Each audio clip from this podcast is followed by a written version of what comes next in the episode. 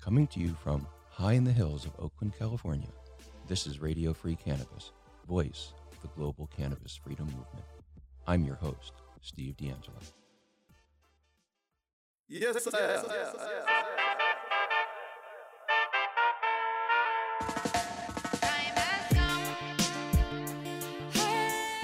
Hello, friends, and welcome to another episode of Radio Free Cannabis, coming to you from high in the hills of Oakland, California. Translated into 195 different languages, we are the voice of the global cannabis freedom movement, and I am your host, Steve DeAngelo. Thanks so much for sending your questions and comments in. Please keep them coming. Remember to support the companies that support this podcast. Harborside, Homegrown, Liberty Clothing, and I'm going to introduce you to a new company uh, right now, which is Hemp Zoo, which makes these beautiful, beautiful garments 55% hemp, 45% organic cotton. Uh, lovely, lovely t shirt. And, uh, and then this mask, which um, I'm not going to put it on right now, but it's got just this lovely clinging kind of line to it. Unlike all the Hemp Zoo stuff, it feels full of life. Um, also, uh, please remember to subscribe to the podcast and let your friends uh, know about the podcast. Ask them to subscribe as well as we build this global community. The legalization of cannabis in Canada and the subsequent opening of its public stock exchanges to cannabis companies has changed the world of cannabis forever. It's brought vast quantities of capital and sophisticated corporations to a landscape that up until then had been largely occupied by small business people, many of whom were graduates of the gray and underground markets. The changes have been sudden. For some people, they've brought success and even wealth. For others, they've brought distress and even displacement. So there's many strongly held opinions within our community about this.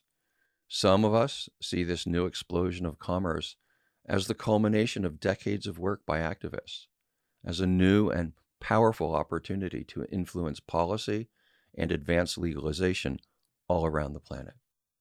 Others see it as an invasion, a corporate takeover from the people who really love cannabis, the people who have sacrificed the most to carry her through the long dark years of prohibition. I'm of two minds. There's no doubt that the arrival of investors and corporations has helped make legislators and government officials more open to the idea of cannabis reform. The suits and ties are effective. When government officials hear the truth about cannabis from people who look and talk like them, it's easier for them to accept it than when it comes from people who look and talk differently. So, cannabis reform is spreading farther and wider today than ever before, and that's a great thing. On the other hand, many of the new investors and business people live in the same bubble of privilege as the government officials. Their understanding of cannabis can be limited. They're often motivated primarily or exclusively by financial gain. The policies they advocate are usually self interested, and they are not infrequently dismissive of connecting cannabis to any greater causes of social justice. So the reform they spread is sometimes seriously flawed, and that's a problem. Either way, whether you see the mainstreaming of the cannabis industry as a positive or negative, it seems destined to continue all around the globe.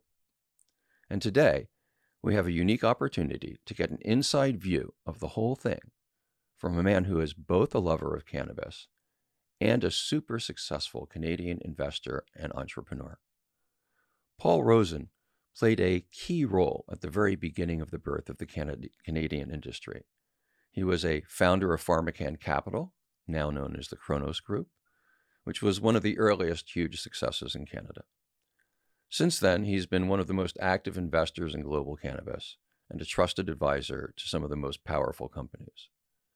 Paul's other cannabis ventures include Tidal Royalty, Breakwater Venture Capital, and Global Go. Unlike a lot of the new suits, Paul has a personal relationship with the plant. He's almost always ready to smoke a joint, and I don't think I've ever seen him in a tie. Paul, welcome to Radio Free Cannabis. Oh, it's such a privilege and a pleasure, Steve. It's great to see you, and I'm really grateful for the opportunity to talk with you today. Great to see you too. Wonderful. Um, Paul, what I'd like to do is is just roll back to, you know, your earliest engagement with the plant. When did you first encounter it? How old were you? What did that mean to you? Yeah, you know that expression, you never forget your first time. I can never forget my first time I actually got high from cannabis. So I'll tell you exactly. It's like sketched on my brain forever. I was um, seven, 16 or 17 years old. I just can't remember. And I was in high school. And uh, quite frankly, the high school I went to, cannabis was and actually quite a few other recreational drugs were really pretty much ubiquitous but i had sort of avoided it. And of my peer group i was the holdout if you will. Um, but i think when i was in yeah when i was in grade 12 uh, i smoked for the first time and did not get high. And someone had explained to me that that's not an uncommon phenomenon.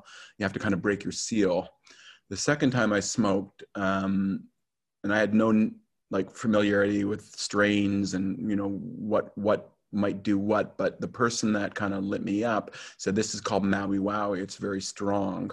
And um, i will never forget it. Uh, it was unlike any cannabis experience i've had since and god knows i've had like thousands but i got like almost like psychedelically high not almost i got psychedelically high.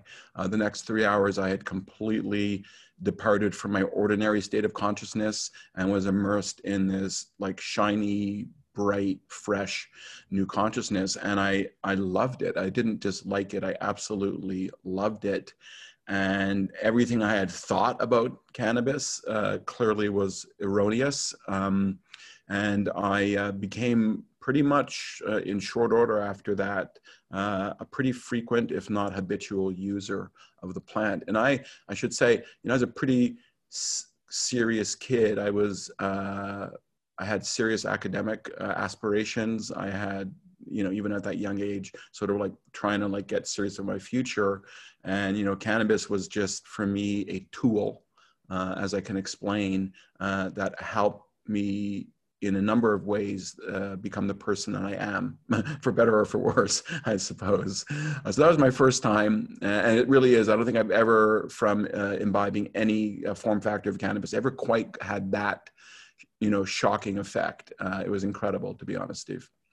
So similar to to my experience, I was a few years younger uh, than you were when I first ingested cannabis, and it actually did work on the first time. it took a little while, but it did.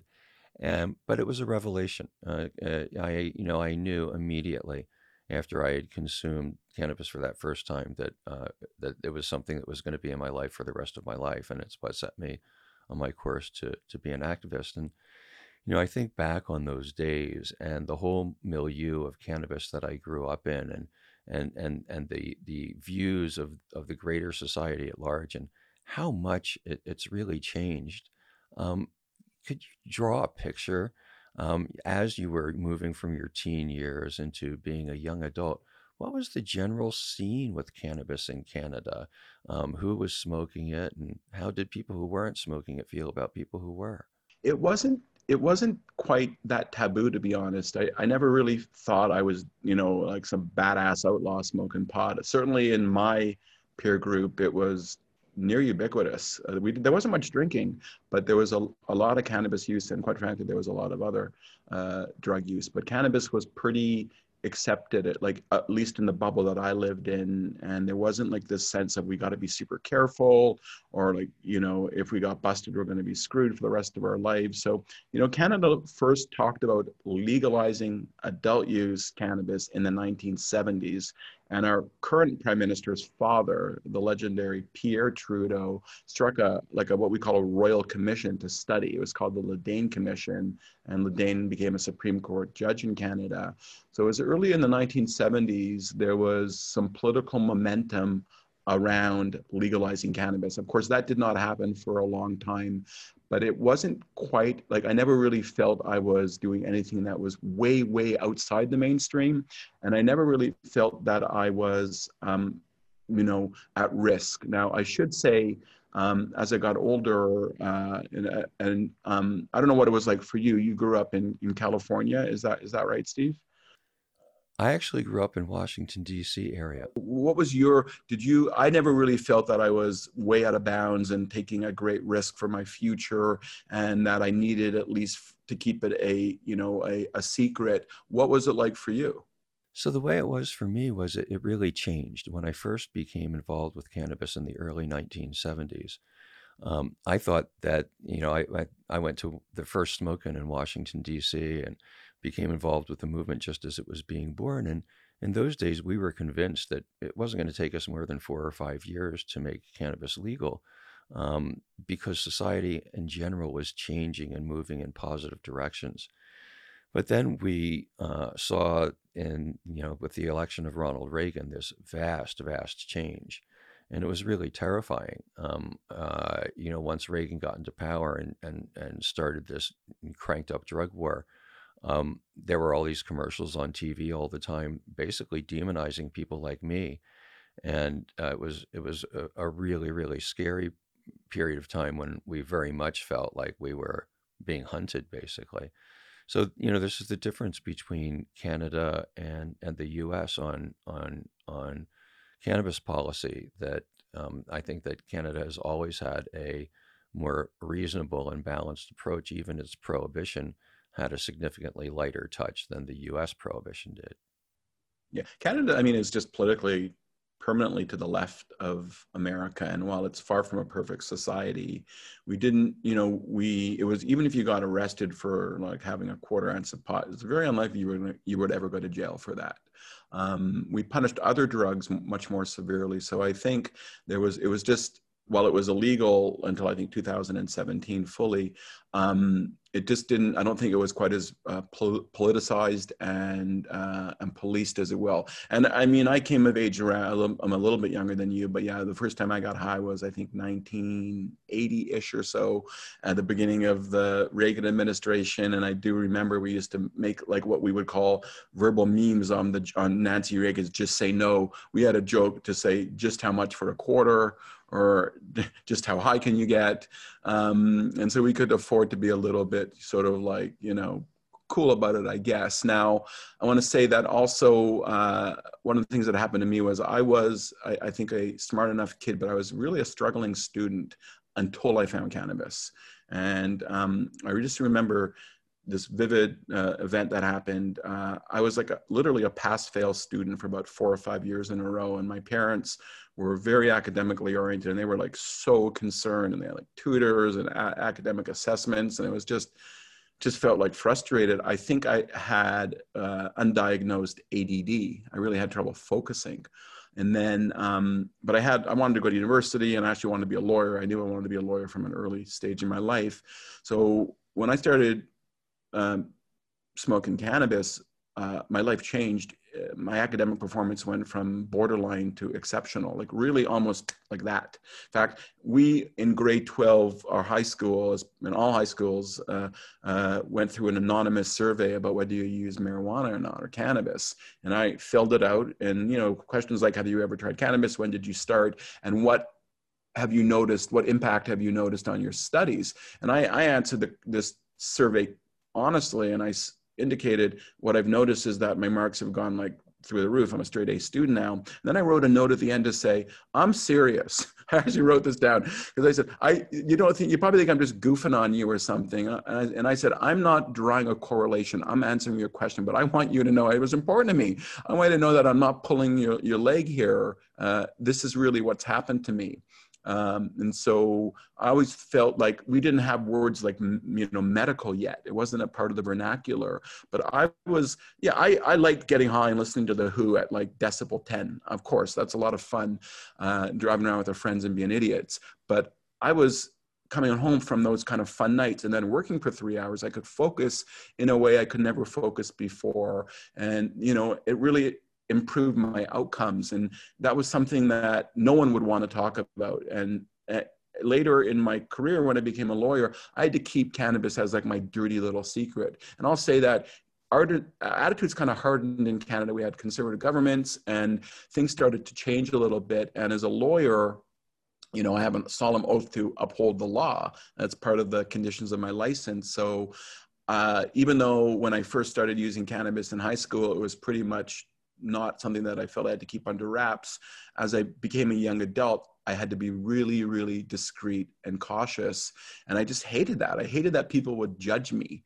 And it would kind of make you, you know, if you got high, I would start to get paranoid. Do people know I'm high? Are they going to like judge me? So, you know, it's not that simple here. And uh, my relationship with the plant uh, as I became a young adult was uh, I wish this was normalized because I don't think it's a bad thing at all. I actually think it's a good thing. But in so-called polite society, I'm going to be like outre, and people are going to, you know, people that are on their fourth martini are going to judge me about my choices.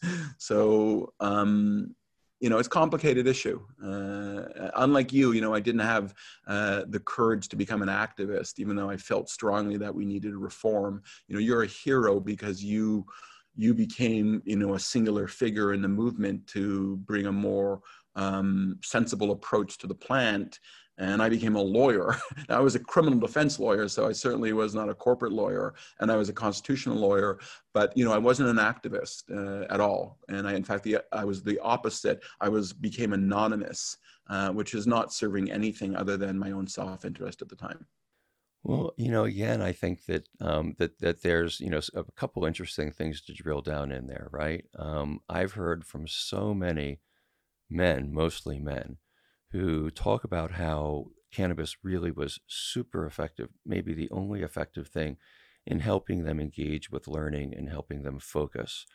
Um, and I've just I've heard this story over and over again and it's it's it's something that we should keep in mind as we think about legalizing and regulating cannabis and make sure that we do not cut off young men who are below the age of 21 from using cannabis in this very very therapeutic way. I think I was probably using cannabis therapeutically for that purpose as well, Paul, and I, I think a, a lot of other people are. And and the other thing that really strikes me in your your your comment there is just the, the power of stigma. You know, we can change laws. The laws are pretty clear, they're on the books, there's a process to change them. We've been quite successful in doing that.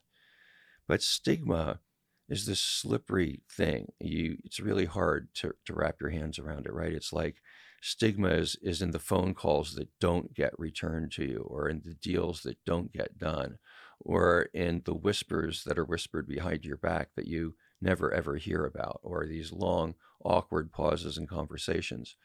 Um, so it's it's it's a much more difficult thing to to get rid of. I think we'll be working on it long after legalization.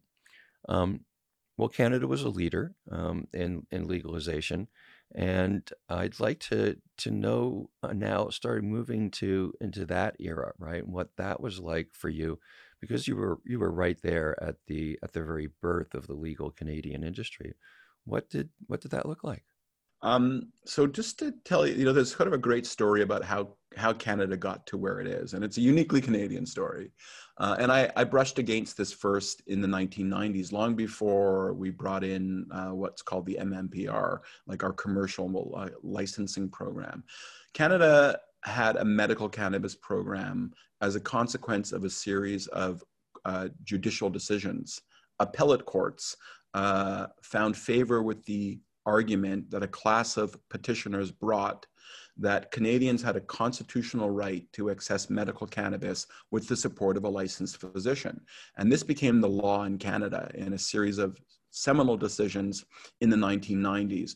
I was a constitutional lawyer in Canada. In fact, I'm the youngest Canadian ever to take a case to the Supreme Court of Canada. So these cases I understood were a bedrock foundation. And this is really important, Steve, because this was not an act of our legislature. This was the act of our highest court, meaning that it was sacrosanct. And the reasoning was that Canadians have a right under our Constitution called the Charter of Rights and Freedoms to something called life, liberty, and security of the person, not unlike the American Constitution, which is life, liberty, and the pursuit of happiness. Court found that court, several courts found that security of the person surely includes the security of your physical health. And if a doctor says my patient could benefit from cannabis, court says we're going to recognize that right. At the time, though, the, it was then a liberal government. They had no interest in starting a new industry. So they responded to the constitutional challenge by granting those patients, of which there were 10, like a small class of patients, the right to grow their own. Okay, so we actually had, if you got your, you can get a sort of like a medical card, you could grow your own cannabis. Government knew very little about the plant. And so what happened was that that program, which started with just about 10 people, grew to like up to close to 40,000 patients in the in the decades that followed and there was over 8,000 individual grow licenses granted and it got to the point where the program was beginning to sort of collapse under its weight in that there was not a great deal of regard for public safety, health. These were essentially grow ups put in residential neighborhoods. I'm not judging it, but law and order did not like it. The fire marshals did not like it because they weren't using the best wiring for these kind of lights. And there was all these rumors that these things were like going up in flames. And it is an absolute fact that there was a lot of overgrowing in that program. I knew individual growers that had a license and they had like 400 plants and for themselves and up to three other people. So a lot of that product was finding its way to, you know, people that had not registered. Again, I'm not judging it because where else would I get my cannabis but from these kind of sources? But that's the way it was. And um, in around 2012, now I'm going to bring you up to uh, kind of the New World Order of Cannabis. Uh, the then conservative government, which I will tell you was avowedly hostile to cannabis. Like they just fucking hated it straight up, not any nuance to that. But they understood that the old program was a disaster and they were being lobbied by their bread and butter constituents, we'll call it health safety, to if we're going to have to have this program, which we have to have it, and you can plug your nose at it, can we at least make it safe for everybody? Because it wasn't a safe program, if you will. Neighbors were complaining, patients, uh, you know, weren't necessarily certain what it was they were consuming. I'm not saying there was bad intentions, but it wasn't really providing the highest outcome for all constituencies. So when the when I first read in our national newspaper about this new licensing, which would grant commercial cultivation licenses, you know, that perked up my interest. I was no longer a lawyer. I was an entrepreneur working outside of cannabis. And with a few other people, we thought we just had this unerring entrepreneurial sense that this was going to be a, a, big, a big deal and um, we kind of got the jump in that we started a company uh, called Horticant Inc., which became PharmaCan, which then became Cronos. uh, without really a business plan. Steve, just we knew that this was going to be big. We were entrepreneurs. This was myself, Lorne Gertner, Michael Krestel, Steve Eisenberg, and we didn't really have a plan, but we we wanted to get involved, and we started that company. And uh, to use a, a, famous Dorothy Parker comment about the town you're in, Oakland, there, there was no there there at the time. Um, so that was sort of how Canada got to where it is right now. And, you know, I want to talk to you a little bit. I want to keep droning on. Uh, we can talk about what happened next. But um, I felt comfortable then uh, to attach my name to a cannabis company, even though you were quite right about stigma. I have another business uh, which largely operates in the US that I was very nervous about those businesses, customers finding out about my involvement in the cannabis industry. And I wasn't wrong because when eventually it became widely known, I had some customers say, I'll never buy from you again because of what you're doing. You're a drug dealer and all this kind of stuff. And I was like, at that point, I was like, on your way. You know, I'm at a point now where I don't need you.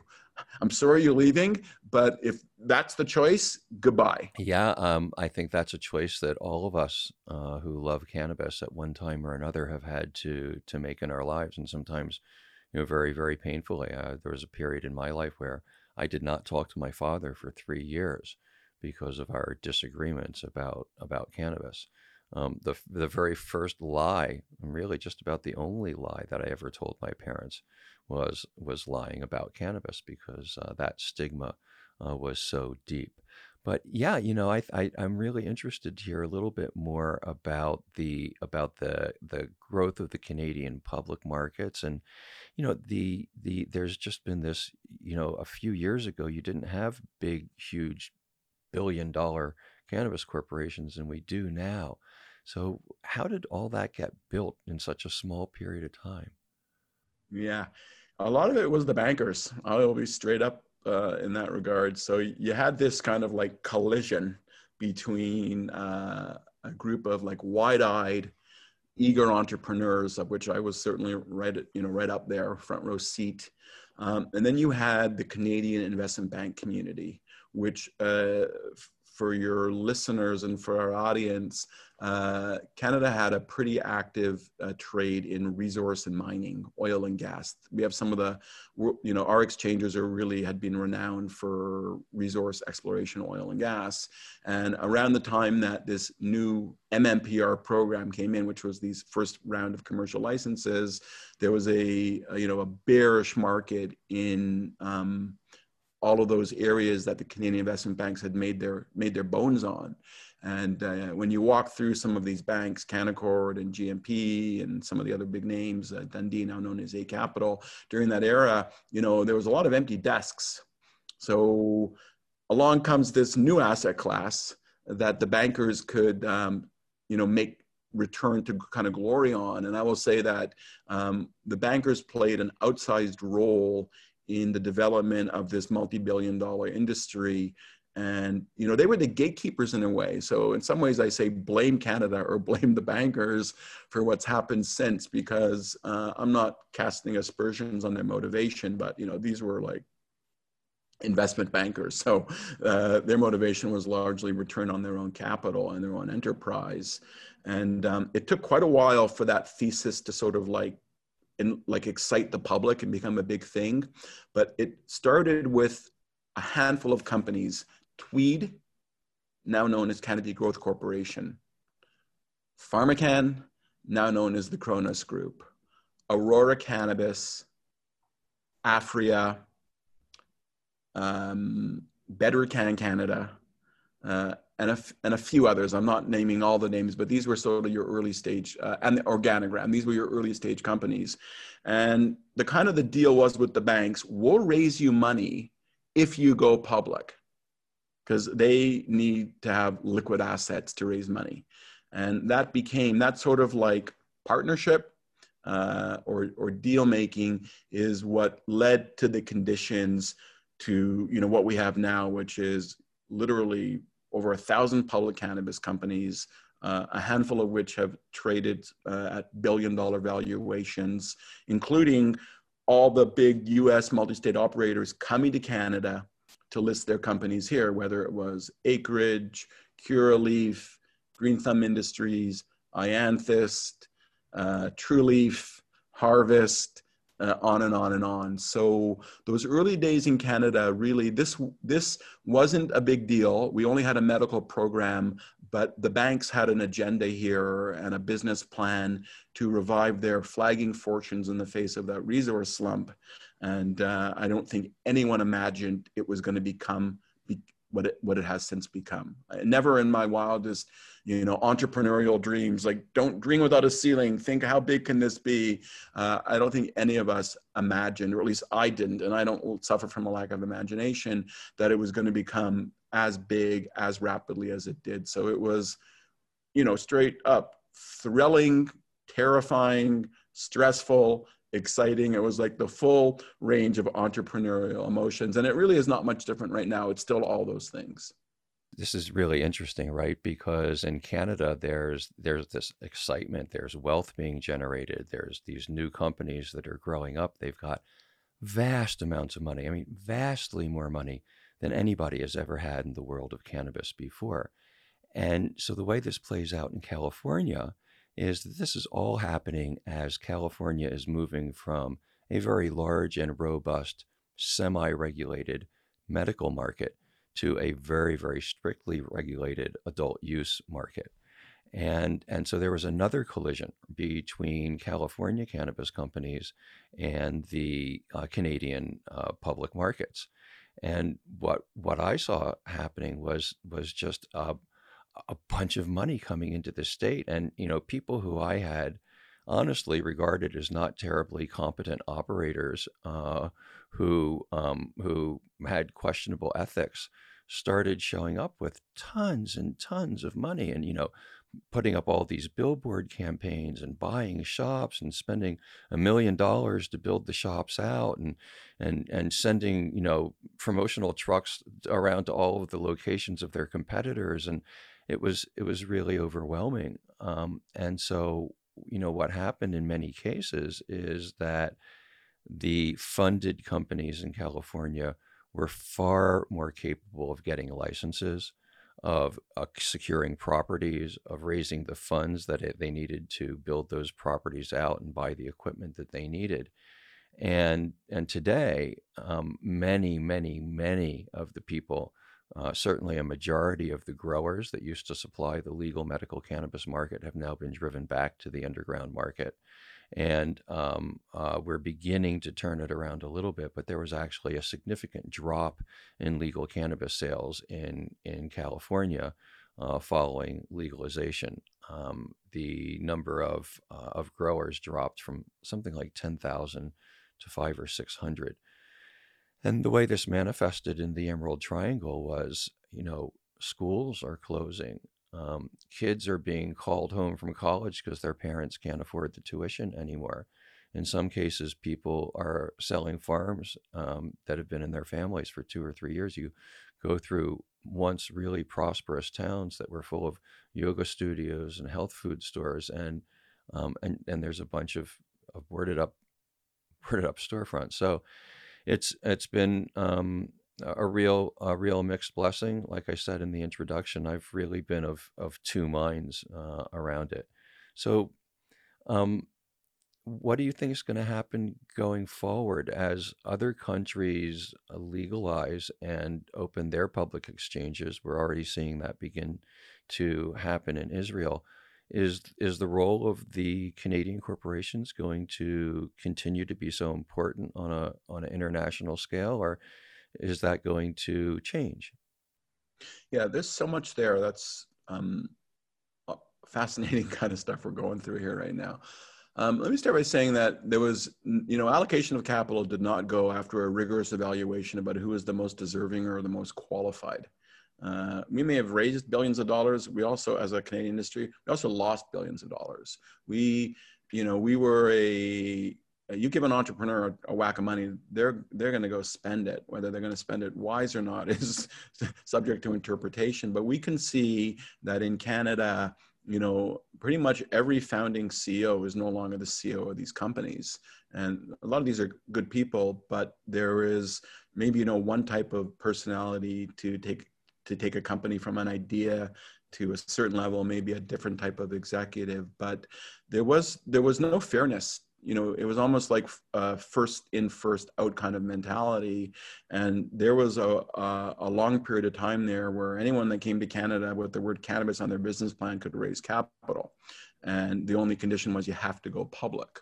And so there was a time where all the money was in canada uh, and that money was now being deployed globally to try to create like these global assets. And i will say to answer your question that a lot of those sort of like world domination aspirations have been you know curtailed quite substantially. And we've seen actually the opposite of a lot of the larger canadian companies unwind a lot of their investment capital in foreign jurisdictions. Uh, they've seen aurora canopy uh, CannTrust um, and various other companies unwind expensive and non-accretive acquisitions or joint ventures in all sorts of countries like Colombia, like uh, Lesotho. And so they kind of came in, you know, promising the moon, and then they left uh, a little bit of carnage behind.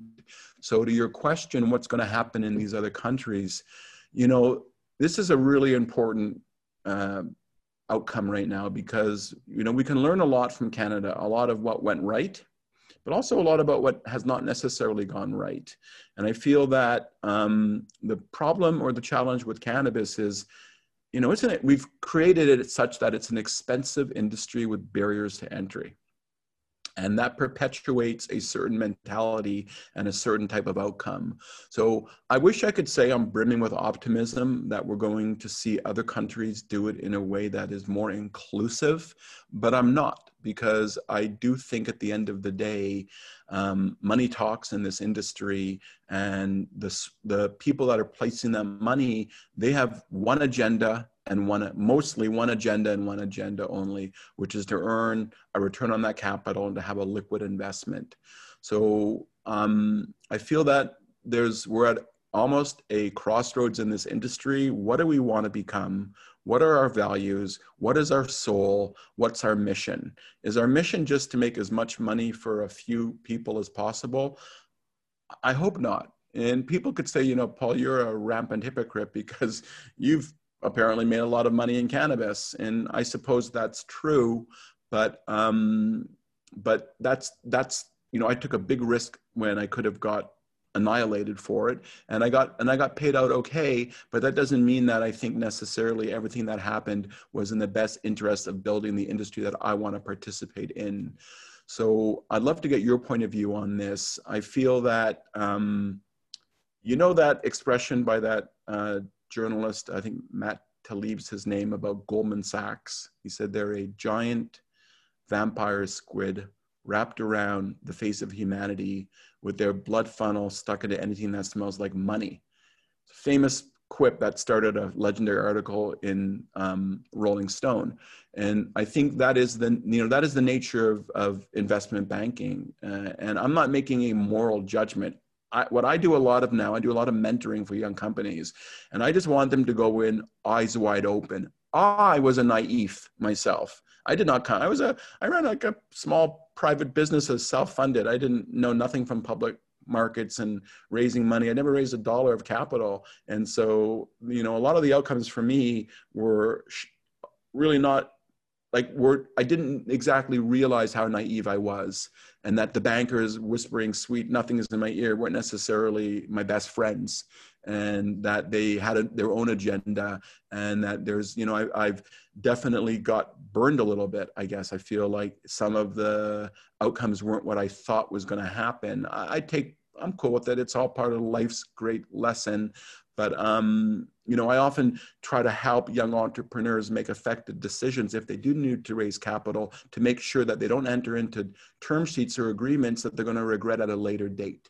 Uh, and I feel that I'm becoming like a bit of a, a you know, a safekeeper because I love entrepreneurs. Like I, I believe entrepreneurs are amazing, and I never want to see them demonized for success. That's not good for anybody. We create, you know, I say about entrepreneurs, we privatize risk and we socialize positive outcomes. That means that when we fail, we fail all by ourselves. We crawl up in the fetal position and and you know say why did i do that? I'm so stupid. Why did i do that? And then when we succeed we succeed for the benefit of so many communities and constituencies. We create hopefully good products or services. We employ people in good well-paying jobs with integrity. And in the case of cannabis we help patients in need uh, ameliorate their suffering. So I'm here, you know, uh, as a guy that's been on both sides of this now, an entrepreneur that's been through the, the whole grinder of public companies and is still understands the role of capital and doesn't want to demonize capital, but wants to protect earnest people that are smart and that have, you know,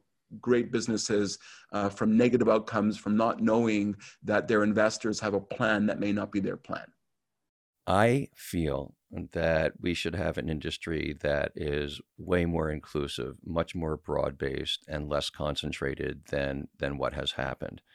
For a few reasons, um, you know, one because that's just the way I think the world in general should work. I'm, I I think we should be working on reducing concentrations of power and capital, rather than increasing concentrations of power and capital.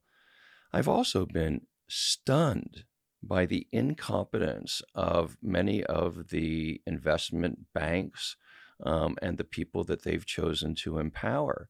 And it's just been remarkable to me to see people who essentially know nothing about cannabis, do not consume cannabis themselves, and have not really consulted with any subject matter experts getting funded with tens of millions of dollars. And I haven't been surprised at all when we've seen a lot of them go belly up. What encourages me is the thing that just happened in British Columbia, where a regulation has now been passed that will allow small craft farmers to take their product directly to retailers. This is the system that we had in California before uh, 2018, it worked very, very well.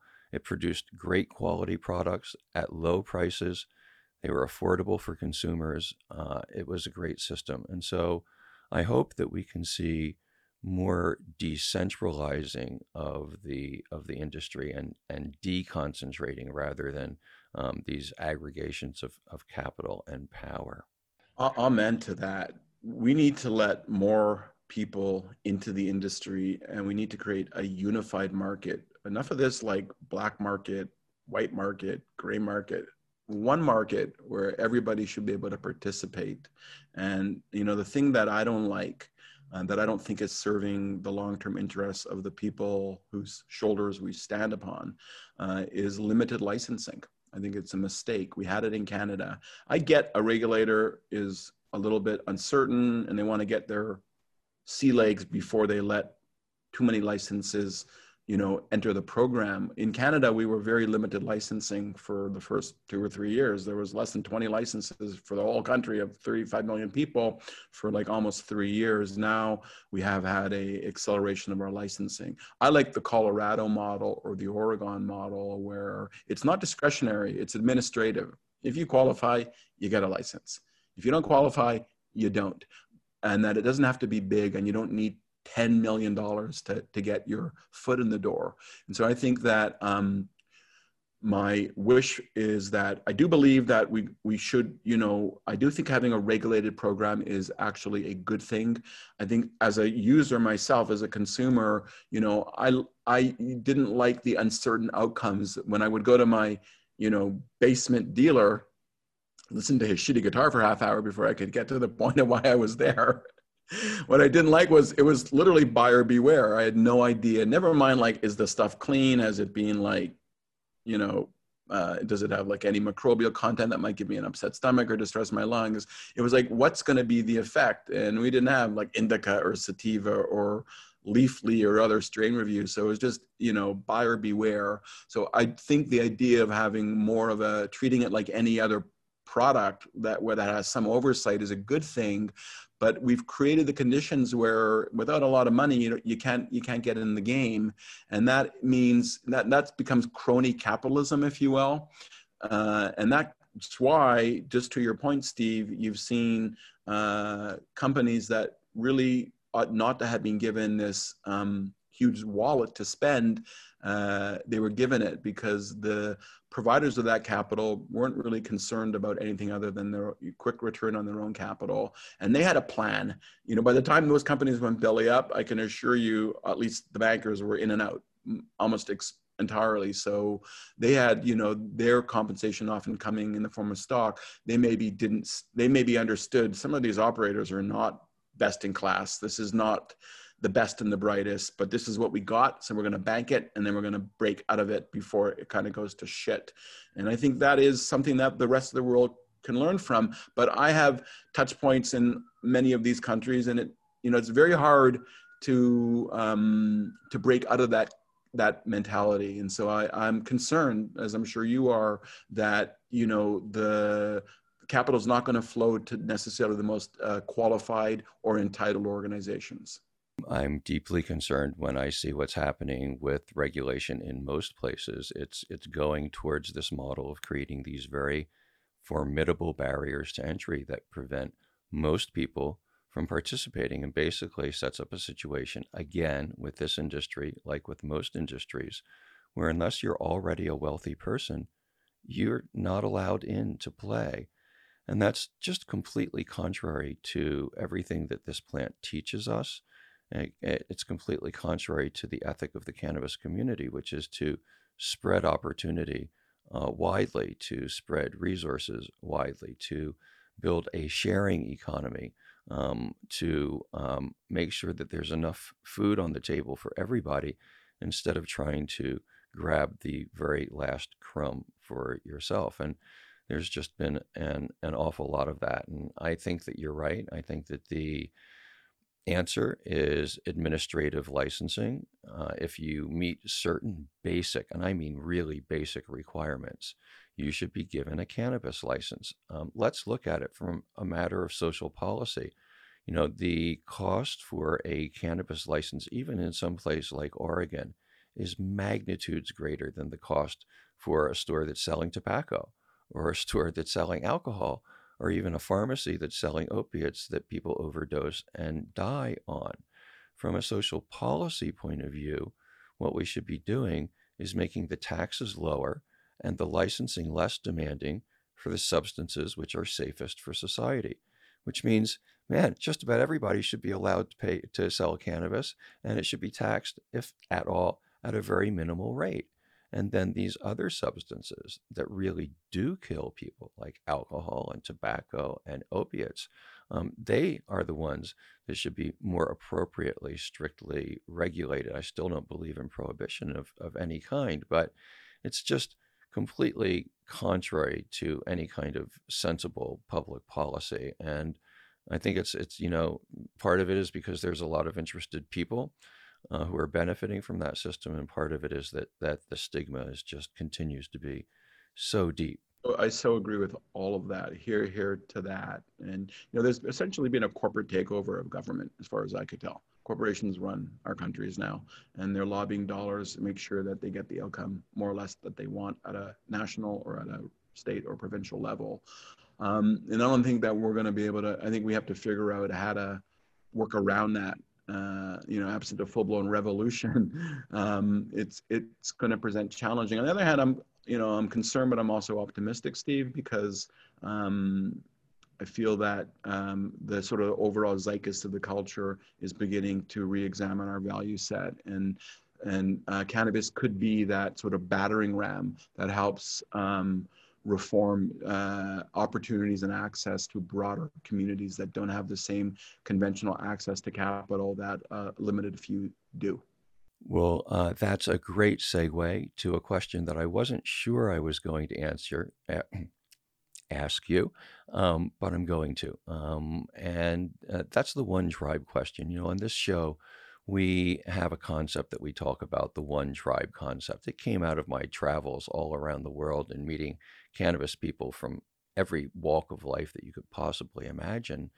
And and and the idea is that now there's hundreds of millions of us all around the world who have had the same experiences with cannabis. And out of those experiences, we've learned common lessons. And out of those common lessons, we've developed a shared value system.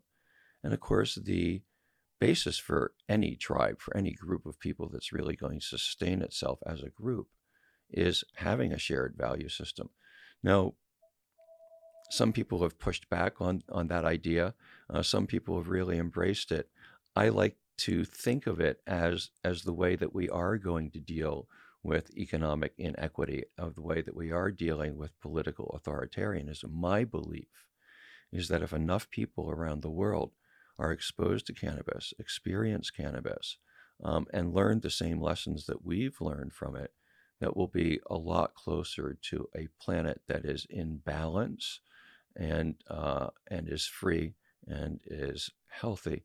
So, but sometimes I think I'm maybe I'm just tripping, right? That that you know could it could this really be possible? So i like to check in with some of my more sober minded uh, friends on this on this whole concept. What do you think about it? I mean i think it's the most like sort of visionary approach uh, anyone has ever articulated about uh, what we aspire uh, for this plant to help the world. And i think that is such a holy mission steve. Um, so what are those you know I, let me ask you like i'll say that the value set uh, that largely has informed cannabis, legal cannabis, uh, legal medical or legal recreational cannabis has largely been um, it's, it's not been one only one simple thing but a lot of it has been around the money to be made. Uh, there's no doubt and i will fully cop to the fact that when i uh, was a co-founder and president and ceo of uh, my first public cannabis company you know it would be disingenuous to say that um, money wasn't on my mind. It, it, it was it was.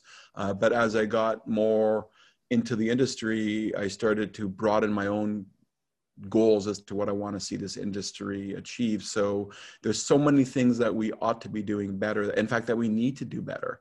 So many things. Um, you know, one of the things that I am concerned about is sort of the carbon footprint of our industry, which is massive, which is partly uh, a regulator issue because you know if you don't allow outdoor growing, as some countries don't allow, um, and then you create a packaging format where you got to like triple over package everything.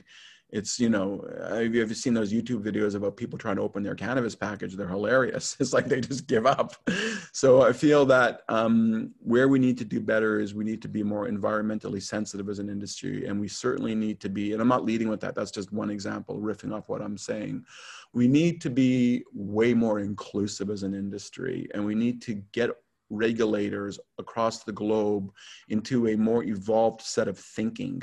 So when I've been fortunate to be able to actually offer advice to other sovereign nations about what should they do uh, whether it was Greece or Jamaica or other countries I've had the benefit of doing some advisory on, I tried to get them over their cautious, paranoid approach that, you know, that you're dealing with some radioactive substance that you got to handle with caution and assure them that they can just get over that, that we can now prove empirically that all the doom and gloom scenarios about what's going to happen to civil society are just total bullshit we can look at mature jurisdictions like Colorado and say, so years later, what is the impact on Colorado? Uh, you know, have cats and dogs fallen from the sky?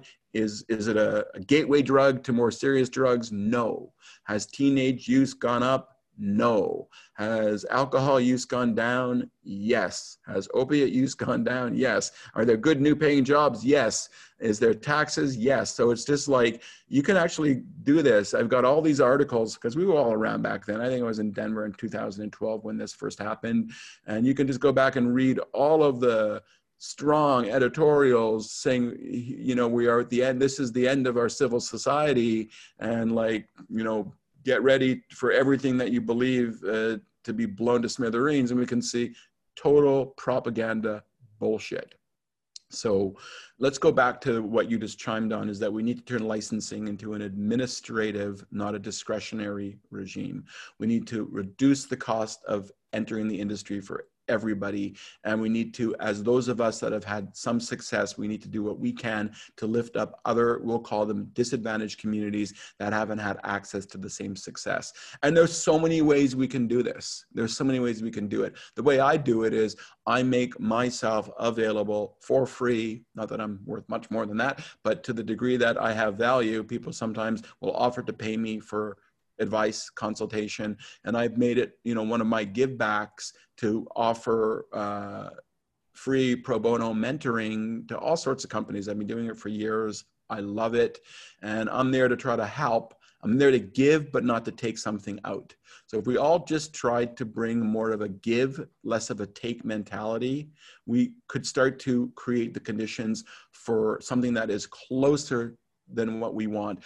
I, I'm, I wish I could be an idealist. I feel that the world right now, you know, the disparity between rich and poor and the way that the rich disproportionately are able to influence policy does not give me a great hope that we're going to have reform at a government level. So it has to happen at a grassroots level.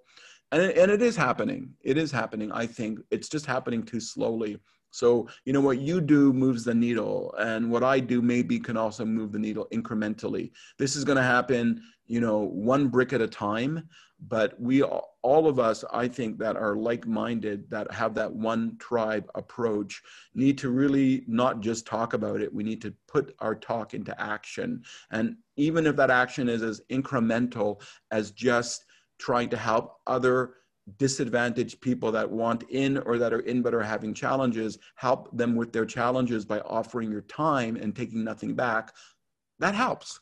That really, really helps. Someone wrote me yesterday, a year ago, I gave them some advice. I didn't hear back from them. They wrote me yesterday to say, Your advice has set me on the most amazing path. And I just want to tell you, thank you. I was like, that's incredible. What are you talking about? We had like a two hour phone conversation, but they, they say that that was a fundamental moment for them and that only uh, really good things have happened because of their own hard work.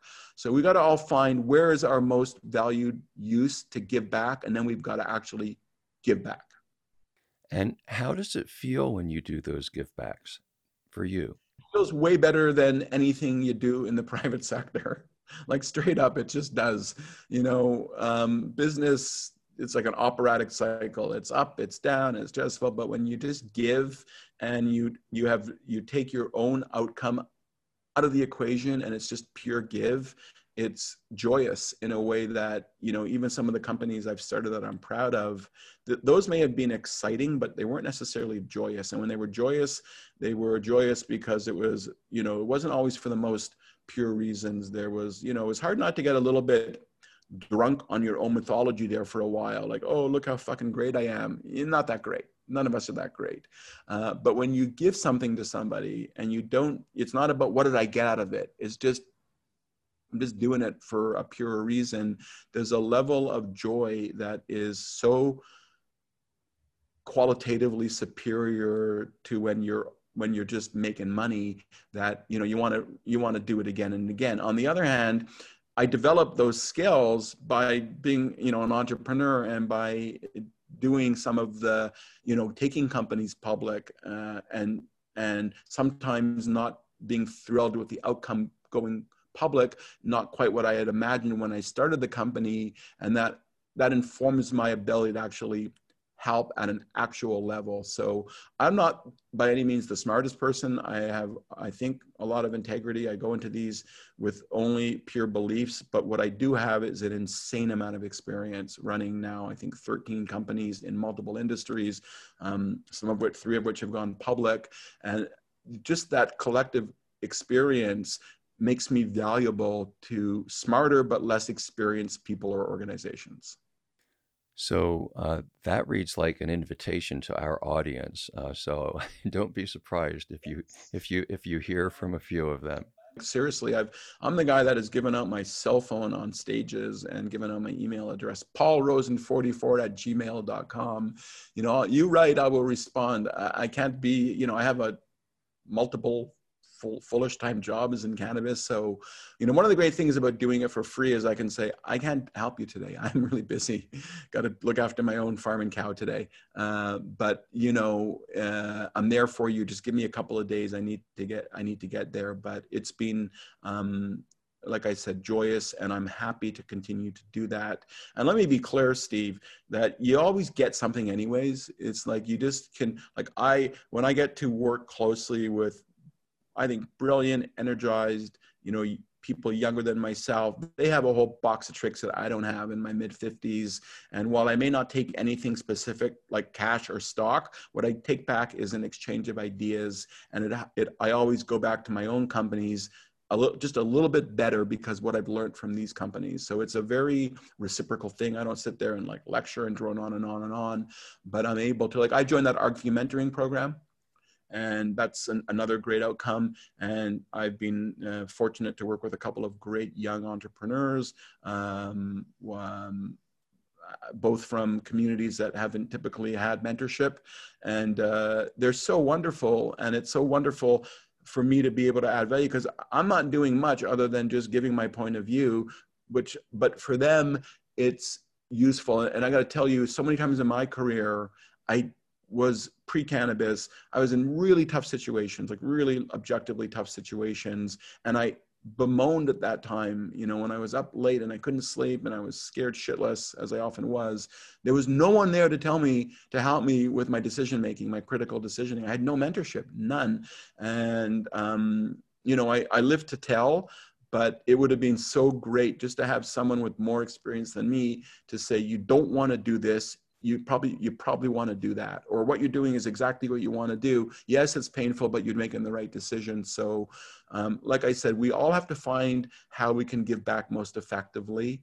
And um, that's for me being my most effective give back. And i've been now doing it you know through global go globally. I'm helping entrepreneurs in South Africa. I'm helping entrepreneurs in other in South America, and I'm it's just wonderful because uh, they're so idealistic. They're so motivated to do well for their communities that it really reignites my passion. You know i kind of had gone through these cycles where i was like oh, you know this industry's lost its soul.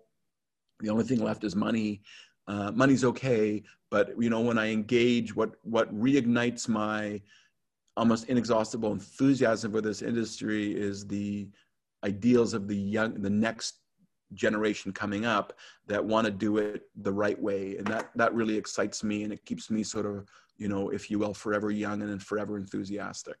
This would be an inspirational spot to end the show on but there's one more question i really want to ask you which is what do you think about the pace of change globally what do you think that that our listeners in countries all around the world where prohibition is still very much in place can expect how long will they need to wait? And what role, tell us also a little bit more about Global Go, what role you hope it plays in that process.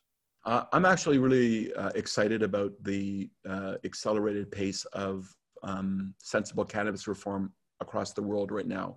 And, you know, just in the last couple of months, we've seen you know countries that we wouldn't necessarily have thought were ready for this like pakistan would be a great example. Uh, pakistan is now bringing in a medical cannabis program and a hemp program. It's more than appropriate. Uh, the kush region is where the original cannabis cultivars come from and there's a you know a cultural association with the plant in in those societies but it's encouraging to see more and more countries. So i actually believe that within the next five years steve um, five to seven years, I'll say, uh, the only countries that won't at least have a medical cannabis program will be the most autocratic, uh, le- per, most poorly governed countries, and there's only a handful. And I'm not even going to name them because I wouldn't be shocked if even those countries, we'll call them like the North Korea pariah states. I wouldn't be shocked if even those companies, countries saw that only good outcomes could come from bringing in at the very least a medical, but ultimately they should bring in a recreational cannabis program and they're going to lift up their communities. Let's stop prosecuting people for a victimless crime. Instead, let's bring a transformative medicine to communities all around the world, as well as an economic boom to those same economies that probably need a lift. So, COVID, as terrible as it is, is I think a bit of a force multiplier for the development of more and more new markets coming in. So it it's moving very quickly. Uh, more quickly than I might have even imagined a few years ago. And I feel like this is now uh, a tsunami and there's no way to put the, you know, the cat back in the bag and that each time another country turns over, it just creates the conditions for the next one to show leadership. So bravo Lebanon, bravo Israel, bravo Pakistan. You're going to create conditions where the other countries in your region are going to, get more socialized and more comfortable with bringing in sensible cannabis reform.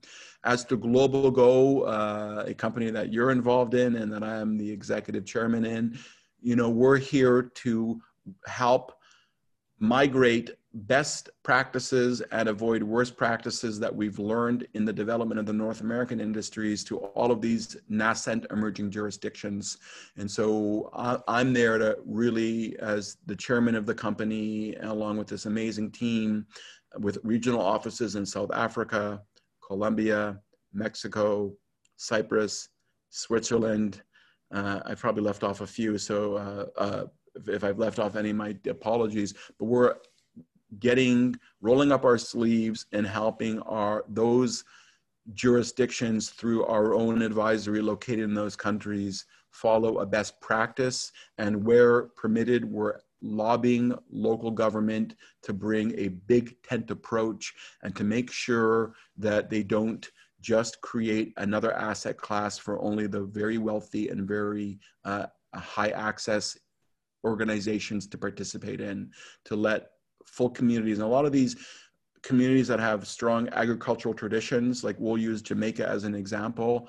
Um, you know, the point is to make sure that all the ganja growers are able to participate in a regulated industry and have an equal opportunity to bring their products to market and not just let a handful of richer organizations dominate the local market. So that is our mission at Global Go.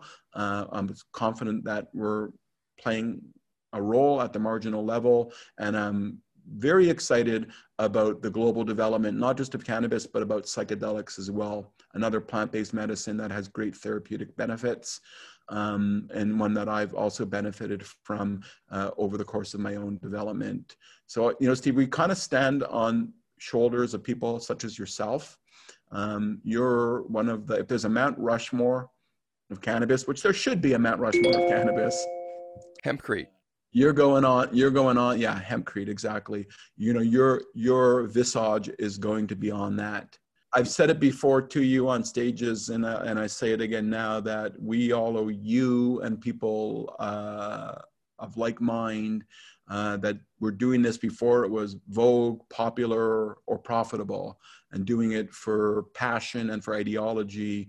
You know that it, we can't. I can't even calculate the debt of gratitude we owe to people like yourself. Uh, without people like you, we would not be uh, where we are right now as an industry. So it's, you know, these revolutions start at a very low level and then eventually they sort of reach exponential breakout. But you and people like yourself have played a foundational role well above what I've ever done to create the conditions where we could have this kind of dialogue today. So, you know, on behalf of all of us stakeholders, we need you to keep being your best self. We need you to stay on message. We need you to stay on your mission. Uh, and we need you uh, to help move the needle to make sure that we create that one tribe vision that is, you know, is so inspiring and will improve outcomes for more than just a handful of individuals. Yeah, man, right on. um, uh, thank you for that kind appreciation, Paul. Uh, I support it, and you know, look forward to um, to building this new world uh, that we're talking about with you. Thanks so much for being on the show today. It's been my sincere pleasure. Thank you, Steve.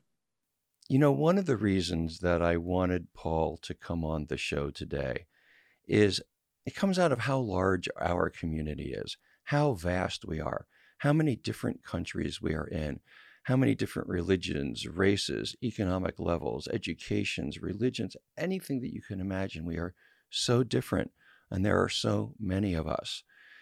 And we've been separated by laws and by fear and by stigma. And so sometimes it becomes easy, it becomes easy not to recognize each other it becomes easy to think about, oh, those big Canadian companies, or oh, those people who are just trying to skirt on the margins, or it's really important that we dialogue with each other. And you know what comes through for me in this conversation with Paul is the complexity of of who he is and the role that he's played.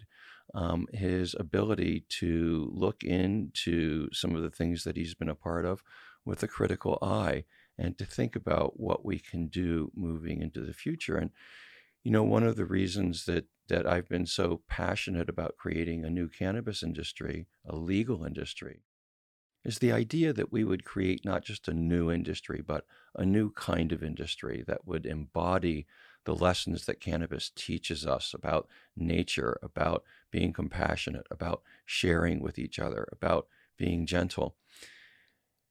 And sometimes that's happened. I see some amazing companies doing some amazing work.